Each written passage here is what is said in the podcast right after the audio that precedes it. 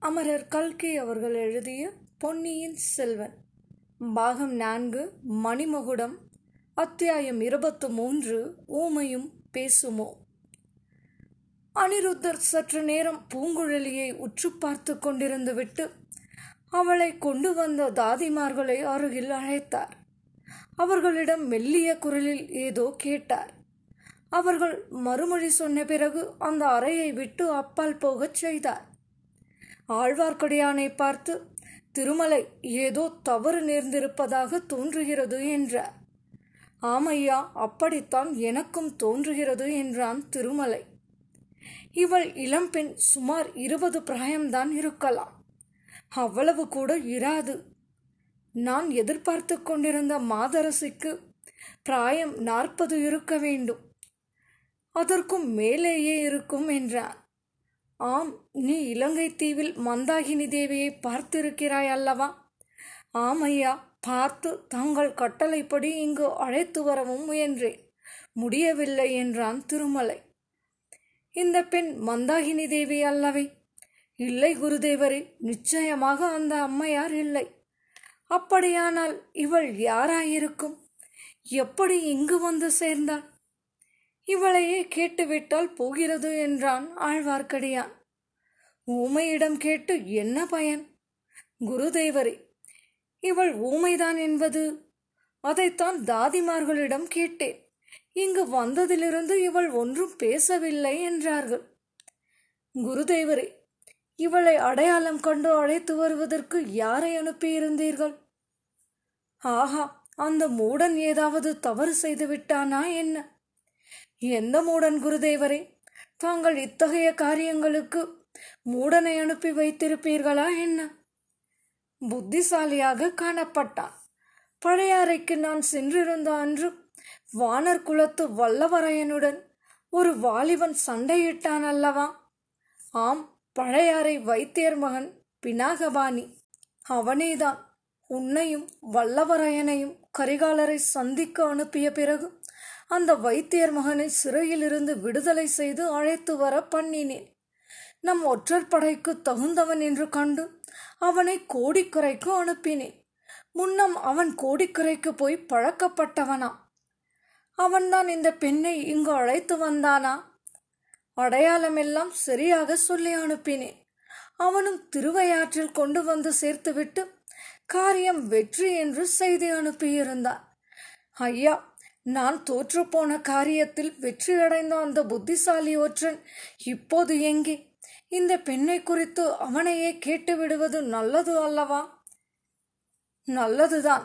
ஆனால் நேற்று இரவு அவனுக்கு எதிர்பாராமல் ஒரு விபத்து நேர்ந்து விட்டது. அடடா! அவனுக்கு என்ன விபத்து? எப்படி நேர்ந்தது என்றான் திருமலை. சிவிகையின் பின்னால் அவனும் வந்து கொண்டிருந்தான். இருட்டிய பிறகு கோட்டைக்கு வர வேண்டும் என்று நான் கட்டளையிட்டிருந்தபடியால் அந்தப்படியே அந்தி மாலை நேரத்தில் திருவையாற்றிலிருந்து புறப்பட்டு முன்னிரவு வேளையில் கோட்டையை நெருங்கிக் கொண்டிருந்தார்கள். திடீரென்று புயலடித்த செய்திதான் உனக்கு தெரிந்திருக்குமே. ஆமையா நான் கூட புயலுக்கு பயந்து சாலை ஓரத்து யாத்திரை மண்டபம் ஒன்றில் சிறிது நேரம் தங்கியிருக்கும்படி நேர்ந்தது என்றான் திருமலை. கோட்டைக்கு சற்று தூரத்தில் சிவிகை வந்தபோது சாலையில் பெரிய மரம் ஒன்று வேரோடு பெயர்ந்து விழுந்து விட்டது அதிர்ஷ்டவசமாக பல்லக்கின் மீது விழாமல் பின்னால் வந்தவர்கள் மீது விழுந்தது. வைத்தியர் மகன் பினாகவாணி விழுந்த மரத்தடியில் அகப்பட்டு கொண்டார் இவ்வாறு முதன் மந்திரி கூறியபோது ஒரு பெண் குரல். அந்த சண்டாளன் தலையில் மரம் மட்டும்தானா விழுந்தது? இடி விழவில்லையா? என்று ஆத்திரத்துடன் கூறியது கேட்டது. முதன் மந்திரி அனிருத்தர் அளவில்லாத வியப்புடன் பூங்குழலியை நோக்கினார். அவளை பார்த்து கொண்டே திருமலை இப்போது பேசியவள் இந்த பெண்தானா? என்றார். ஆமையா அப்படித்தான் தோன்றியது. இது என்ன விந்தை? செவிடுக்கு காது கேட்குமா? ஊமையும் பேசுமா? என்றார் அனிருத்தர். செவிடுக்கு காது கேட்பதும் ஊமை பேசுவதும் மிகவும் விந்தையான காரியம்தான். ஆனால் சர்வசக்தி வாய்ந்த விஷ்ணுமூர்த்தியின் பக்தராகிய தாங்கள் மனது வைத்தால் எந்த அற்புதம்தான் நடவாது. ஆழ்வார் திருவாய் மலர்ந்தருளி இருப்பது என்னவென்றால் போதும். ஆழ்வார்களை இப்போது இங்கே இழுத்து தொந்தரவு செய்யாதே. இது விஷ்ணு பகவானின் கருணையினால் நடந்தது அல்ல. ஏதோ தவறு நடந்திருக்கிறது. இந்த பெண் நம்மை ஏமாற்றி இருக்கிறாள் இவள் யார்? இவளுடைய நோக்கம் என்ன? எதற்காக இவள் இத்தனை நேரமும் செவிட்டு ஊமை போல நடித்தாள்? குருதேவரே இந்த பெண்ணையே கேட்டு விடலாமே உன்முகத்தில் தவழும் புன்னகையை பார்த்தால் உனக்கு ஒருவேளை தெரிந்திருக்க கூடுமோ என்று தோன்றுகிறது. சரி இவளையே கேட்டு விடுகிறேன் பெண்ணே நீ செவிடு இல்லையா? நான் பேசுவது உனக்கு காது கேட்கிறதா? ஐயா நான் செவிடாயிருக்க கூடாதா என்று சில சமயம் விரும்பியது உண்டு. ஆனால் எனக்கு காது கேட்பது பற்றி இப்போது சந்தோஷப்படுகிறேன். அந்த சண்டாளன் வைத்தியர் மகன் தொலையில் மரம் ஒடிந்து விழுந்த செய்தியை கேட்டேன் அல்லவா? சுவாமி அவன் செத்து ஒழிந்தானா என்றாள் பூங்குழலி. ஆஹா உனக்கு காது கேட்கிறது. பேசவும் பேசுகிறாய். நீ ஊமை அல்ல என்றார் அனிருத்தர். நிச்சயமாய் இந்த பெண் ஊமை இல்லை என்றான் சீடர் ஆஹா நான் ஊமை இல்லை என்பதை கண்டுபிடித்து விட்டீர்களே. சோழ சாம்ராஜ்யத்திலேயே மிக்க அறிவாளி முதன் மந்திரி அனிருத்த பிரம்மராயர் என்று நான் கேள்விப்பட்டது. சரிதான் என்றாள் பூங்குழலி. பெண்ணே நீ என்னை பரிகாசமா செய்கிறாள் ஜாக்கிரதை. நீ ஊமை இல்லாவிட்டால் நேற்று இரவு இங்கு வந்ததிலிருந்து பேசாமல் இருந்தது ஏன்? ஊமை போல நடித்தது ஏன்? உண்மையைச் சொல்லு என்று கேட்டார் முதன் மந்திரி அனிருத்த பிரம்மராயர். ஐயா நேற்று இரவு இங்கு நான் வந்து சேரும் வரையில் பேசத் தெரிந்தவளாக இருந்தேன். என்னை வாயாடி என்று கூட சொல்வது உண்டு. முதன் மந்திரியின் அரண்மனையை பார்த்து இங்கு எனக்கு நடந்த ராஜ உபச்சாரங்களை பார்த்ததும் பிரமித்து ஊமையாய் போனேன். உங்கள் அரண்மனை பெண்மணிகள் என்னுடன் சமிக்ஞை மூலமாக பேசினார்கள். அவர்கள் எல்லோரும் ஊமை என்று எண்ணி நானும் சமிக்ஞையாக மறுமொழி சொன்னேன். தங்களுடைய பேச்சை கேட்ட பிறகு எனக்கும் பேச்சு நினைவு வந்தது. நீ பெரிய வாயாடி என்பதில் சந்தேகமில்லை. உன்னை எப்படித்தான் வைத்தியர் மகன் பிடித்து கொண்டு வந்தான் என்பதை நினைத்தால் ஆச்சரியமாய் இருக்கிறது.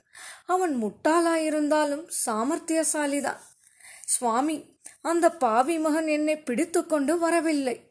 அதற்கு பிரயத்னப்பட்டிருந்தால் இத்தனை நேரம் அவன் யமலோகத்துக்கு நிச்சயமாக யாத்திரை செய்து கொண்டிருப்பான் என்று கூறி பூங்குழலி தன் இடுப்பில் செருகியிருந்த கத்தியை எடுத்து காட்டினாள்.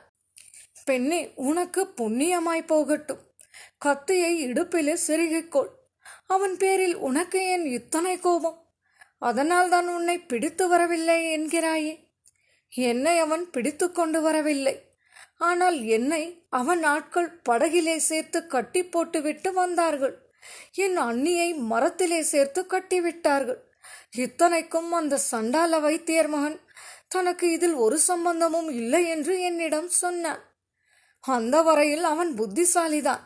நான் சொன்னபடியே அவன் நடந்து கொண்டிருக்கிறான். ஐயா முதன் மந்திரியே அந்த தூர்த்தனை அனுப்பியது தாங்கள்தானா? வாயில்லா பேதையாகிய என் அத்தையை பிடித்துக்கொண்டு வர கட்டளையிட்டதும் தாங்கள்தானா? உன் அத்தையா? கரையர் மகள் மந்தாகினி உன் அத்தையா? அப்படியானால் நீ கலங்கரை விளக்கத்து காவலர் தியாக விடங்கருக்கு என்ன வேண்டும்? என்று அனிருத்தர் கேட்டார். ஐயா அவருடைய அருமை புதல்வி நான் தான் ஆஹா தியாக விடங்கருக்கு இவ்வளவு வாயாடியான ஒரு மகள் இருக்கிறாள் என்பது எனக்கு இதுவரை தெரியாமல் போயிற்று. இதை வெளியில் சொல்ல வேண்டாம். ஏன் பெண்ணே? சோழ சாம்ராஜ்யத்தின் முதன் மந்திரி பிரம்மராயருக்கு தெரியாத விஷயம் எதுவும் இல்லை என்று நாடெல்லாம் பிரசித்தமாயிருக்கிறது. தங்களுக்கு ஒன்று தெரியாது என்று ஏற்பட்டால் தங்களிடம் மக்களுக்குள்ள மதிப்புக்கு பங்கம் வந்து விடாதா என்றாள் பூங்குழலி. பெண்ணே என் மதிப்பை பற்றி எனக்கு கவலை இல்லை. எனக்கு தெரியாத இன்னொரு செய்தியை மட்டும் சொல்லிவிடு. உன் அத்தையை பிடித்து கொண்டு வந்தார்கள் என்றாயே. அவள் இப்போது எங்கே? நான் அனுப்பிய பல்லக்கில் நீ எப்படி ஏறிக்கொண்டாய்? எவ்விடத்தில் ஏறிக்கொண்டாய்? என்று அனிருத்தர் கேட்டார். ஐயா வாயில்லாத ஊமையாகிய என் அத்தையை தாங்கள் எதற்காக கைப்பற்றி கொண்டு வர ஆட்களை அனுப்பினீர்கள்? மகளே அதை உன்னிடம் சொல்வதற்கு இல்லை. அது பெரிய ராஜாங்க சம்பந்தமான விஷயம். தந்தையே அப்படியானால் தாங்கள் கேட்ட கேள்விகளுக்கு நானும் மறுமொழி சொல்ல இயலாது. சொல்லும்படி செய்வதற்கு வழிகள் இருக்கின்றன. என்னிடம் பழிக்காது என்றால் பூங்குழலி. பெண்ணே உன்னை பாதாள சிறை கூடத்துக்கு அனுப்புவேன். எந்த பாதாள சிறையிலும் என்னை அடைத்து வைத்திருக்க முடியாது என்றாள் பூங்குழலி. பாதாள சிறைக்கு ஒரு தடவை போனவர்கள் திரும்பி வரவில்லை என்றார் அனிருத்தர். திரும்பி வந்த ஒருவனை எனக்கு தெரியும். ஐயா நேற்று கூட சேந்தன் அமுதனுடன் பேசிக்கொண்டுதான் பிரயாணம் செய்தேன். அவன் யார் சேந்தனமுதன்? அவன் என்னுடைய இன்னொரு அத்தையின் மகன். அவனும் நானுமாகத்தான் கோடிக்கரையிலிருந்து வந்து கொண்டிருந்தோம் என்றாள் பூங்குழலி. எதற்காக மகளே? இந்த தஞ்சாவூரில் உள்ள மாட மாளிகை கூட கோபுரங்களை பார்க்க வேண்டுமென்றும் வெகு காலமாக ஆசை உண்டு. சக்கரவர்த்தி சுந்தர சோழரை தரிசிக்க வேண்டுமென்றும் ஆவல் கொண்டிருந்தேன். சக்கரவர்த்திக்கு உடல் நலமில்லை என்று சொன்னார்களே இப்போது எப்படி இருக்கிறது? நான் பார்க்கலாமா ஐயா? என்றாள் பூங்குழலி. அப்படியேதான் இருக்கிறது மகளே அபிவிருத்தி ஒன்றுமில்லை. ஆகையால் சக்கரவர்த்தியை தரிசிக்கும் எண்ணத்தை மறந்துவிடும் அது எப்படி மறக்க முடியும்? சக்கரவர்த்தியை நான் பார்த்தே ஆக வேண்டும். பார்த்து அவருடைய தர்மராஜ்யத்தில் பெண்களை பலவந்தமாக பற்றி கொண்டு வரும் அக்கிரமம் நடக்கும் செய்தியை சொல்ல வேண்டும் என்றாள் பூங்குழலி. பெண்ணே உன்னோடு வெறும் விவாதம் செய்து கொண்டிருக்க எனக்கு நேரமில்லை. உன்னை பலவந்தமாக பற்றி கொண்டு வர நான் கட்டளையிடவும் இல்லை. நான் அனுப்பிய பல்லக்கில் நீ எப்படி ஏறிக்கொண்டாய்? அதை சொல். யாராவது உன்னை பலவந்தமாக பிடித்து பல்லக்கில் ஏற்றினார்களா? இல்லை அது மட்டும் இல்லை. தஞ்சை கோட்டைக்கு அருகில் வரும் சமயத்தில் இந்த பல்லக்கு வெறுமையாக இருந்தது. மழையாயிருக்கிறதே என்று நானாகவேதான் பல்லக்கில் ஏறிக்கொண்டேன். முதன் மந்திரி அனிருத்த பிரம்மராயர் தமது சீடனாகிய ஆழ்வார்க்கடியானை பார்த்து ஒருவாறு எனக்கு இப்போது விஷயம் விளங்குகிறது. வழியில் புயலும் மழையுமாயிருந்தபோது பல்லக்கை எங்கேயோ இறக்கி இருக்கிறார்கள். அச்சமயம் இவள் அத்தையை பல்லக்கிலிருந்து இறக்கிவிட்டு இவள் ஏறிக்கொண்டிருக்கிறார். வைத்தியர் மகன் பேரில் மரம் விழுந்து பிரக்னை இழந்து விட்டபடியால் அவனால் கவனிக்க முடியவில்லை. சிவிகை தூக்கிய மற்றவர்கள் கவனிக்கவில்லை. கோட்டை வாசலுக்கு சமீபத்திலேதான் இது நடந்திருக்க வேண்டும். திருமலை என்னுடைய யூகம் சரியாயிருக்கும் என்று உனக்கு தோன்றுகிறதா என்று கேட்டார். சுவாமி தாங்கள் இப்போது யூகித்து சொன்னபடியேதான் நடந்தது. நானே கண்ணால் பார்த்தேன் என்றான் திருமலை. நீ பார்த்தாயா? அது ஏன் இத்தனை நேரம் வாயை மூடிக்கொண்டிருந்தாய்? சீக்கிரம் சொல்லு. நேற்று முன்னிரவில் மழைக்கால இருட்டில் கோட்டை வாசலை நெருங்கி வந்து கொண்டிருந்தேன். பெரும் புயலும் மழையும் அடித்தன. மரங்கள் முறிந்து விழுந்தன. சாலையோரத்து யாத்ரிகர் மண்டபம் ஒன்றில் சிறிது நேரம் தங்கி இருக்கலாம் என்று சென்றேன். அங்கே நான் ஒதுங்கிய சிறிது நேரத்துக்கெல்லாம் இந்த பெண்ணும் இன்னொரு வாலிபனும் வந்தார்கள். இவள் தன் அத்தை மகன் என்று சொன்னாலே அவனாக இருக்கலாம். மின்னல் வெளிச்சத்தில் அவன் கழுத்தில் ருத்ராட்சம் கட்டியிருப்பதை பார்த்தேன். பிஞ்சிலே பழுத்த சைவன் என்று தெரிந்து கொண்டு அவனிடம் வைஷ்ணவத்தின் பெருமையை சொல்லலாம். சற்று பொழுது போகும் என்று எண்ணினேன். இதற்குள் அதே மண்டபத்தின் முகப்பில் ஒரு சிவிகையை கொண்டு வந்து வைத்தார்கள். சிவிகையின் திரையில் பழுவேட்டரையரின் பனை சின்னம் தெரிந்தது. சிவிகையிலிருந்து ஒரு பெண் இறங்கி இவர்கள் அருகில் வந்தாள். மண்டபத்தில் இருள் கவிழ்ந்த இடத்தில் மூன்று பேரும் ஏதோ ஜாடை மாடையாக பேசிக்கொண்டார்கள். பிறகு இவள் போய் பல்லக்கில் ஏறுவதை பார்த்தேன். மின்னல் வெளிச்சத்திலிருந்து பல்லக்கிலிருந்து இறங்கியவள் வேறு மறுபடியும் ஏறியவள் வேறு என்று தெரிந்து கொண்டேன். பல்லக்கு தூக்கிகள் இதையொன்றும் கவனிக்கவில்லை. மழை சிறிது நின்றதும் பல்லக்கை தூக்கிக் கொண்டு புறப்பட்டு போய்விட்டார்கள் என்றான் திருமலை. ஆஹா அப்படியா? என்னை ஏமாற்றி விட்டார்கள் இத்தனை நேரம் சொல்லாமல் சும்மா இருந்தாயே? அந்த இரண்டு பேரும் பிறகு என்ன செய்தார்கள்? பல்லக்கு போன பிறகு அவர்களும் போய்விட்டார்கள். பின்னர் நானும் புறப்பட்டேன். திருமலை நீ என் இதையெல்லாம் பார்த்து கொண்டு சும்மா இருந்தாய்? இவள் அத்தையை நீ என் தடுத்து நிறுத்தவில்லை? நீயும் இவர்களுடைய சூழ்ச்சியில் கலந்து விட்டாயா என்ன? அபச்சாரம் குருதேவரே அவச்சாரம் அத்தகைய துரோகத்தை நான் செய்யக்கூடியவன் அல்ல. முதலில் இதெல்லாம் தங்கள் ஏற்பாடு என்று எனக்கு தெரியாது. பழுவூர் அரண்மனை பல்லக்கு ஆனபடியால் சின்ன பழுவேட்டரையருடைய காரியமாயிருக்கும் என்று எண்ணினேன். மேலும் மந்தாகினி தேவியை என்னால் தடுத்து நிறுத்த முடியுமா? புயற்காற்றை அணை போட்டு நிறுத்தினாலும் நிறுத்தலாம். அந்த மாதரசியை நிறுத்த முடியுமா? இலங்கையிலேயே முயன்று பார்த்து தோல்வி அடைந்தவள்தானே மேலும் அந்த அம்மாளுக்கு என்னை அடையாளம் தெரியும். பார்த்ததும் மிரண்டு ஓடிப்போவார்கள் பிறகு யாராலும் அவரை பிடிக்க முடியாது. அதை நினைத்தால் வைத்தியர் மகன் கெட்டிக்காரன் என்றே தோன்றுகிறது. இத்தனை தூரம் அழைத்து கொண்டு வந்து விட்டான் அல்லவா? என்றார் அனிருத்தர். குருதேவரே இந்த விஷயத்தில் தங்கள் யூகம் சரியல்லவென்று தோன்றுகிறது. மந்தாகினி தேவி தாமே விரும்பிதான் வந்திருக்க வேண்டும். தஞ்சையை நெருங்கியதும் அவருடைய மனம் மாறியிருக்க வேண்டும். இருக்கலாம் இருக்கலாம். ஆனாலும் இதற்குள் அதிக தூரம் அந்த கரையர் மகள் போயிருக்க முடியாது. இரவெல்லாம் காற்றும் மழையுமாக இருந்தது அல்லவா? சமீபத்திலேதான் எங்கேயாவது இருக்க வேண்டும். திருமலை எப்படியாவது அவளை பிடித்தாக வேண்டும். ஒருவேளை இந்த பெண்ணுக்கு அவள் தங்குமிடம் தெரிந்திருக்கலாம். மகளே உன் பெயர் என்ன? பூங்குழலி. ஆஹா அழகான பெயர். பெயர் வைப்பதில் தியாகவிடங்கரின் சாமர்த்தியத்துக்கு இணையே கிடையாது. பூங்குழலி உன் அத்தை எங்கே தங்கியிருப்பாள் என்று உனக்கு தெரிந்திருக்கும். தெரிந்தால் சொல்லு அவளுக்கு ஒன்றும் கெடுதல் நேராது. பூங்குழலி சிறிது யோசித்துவிட்டு சுவாமி என் அத்தை இப்போது இருக்கக்கூடிய இடம் எனக்கு தெரியும். அவளை எதற்காக தாங்கள் பிடித்து கொண்டு வரச் செய்தீர்கள்? என்று சொன்னால் நானும் அவள் இருக்கும் இடத்தை சொல்லலாம். பூங்குழலி. அது பெரிய ராஜாங்க விஷயம். அரண்மனையை பற்றிய ரகசியம் உன்னிடம் சொல்ல முடியாது.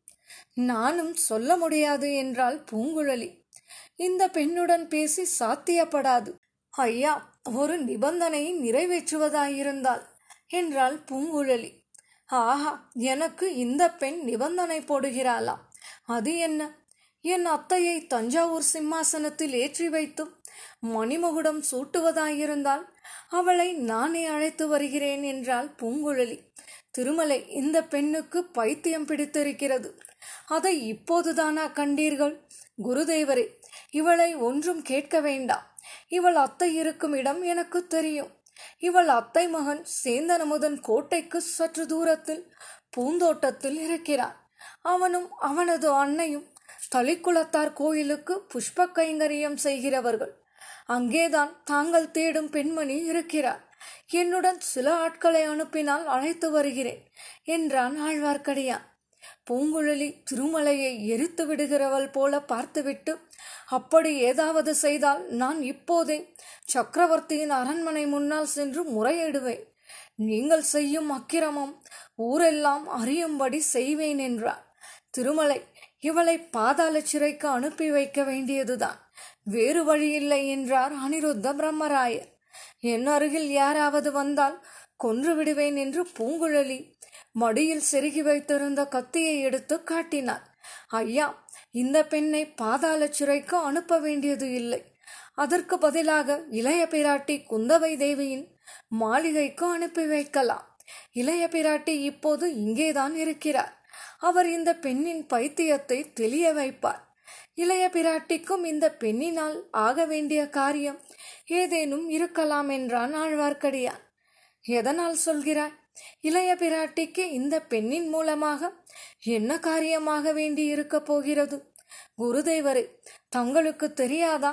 நேற்று மாலை இங்கு அடித்த புயல் சோழ நாட்டு கடற்கரை ஓரமாக அதாகதம் செய்துவிட்டிருக்கிறதாம் தங்கள் அரண்மனை வாசலில் நான்கு புறமிருந்தும் தூதர்கள் வந்து காத்திருக்கிறார்கள்.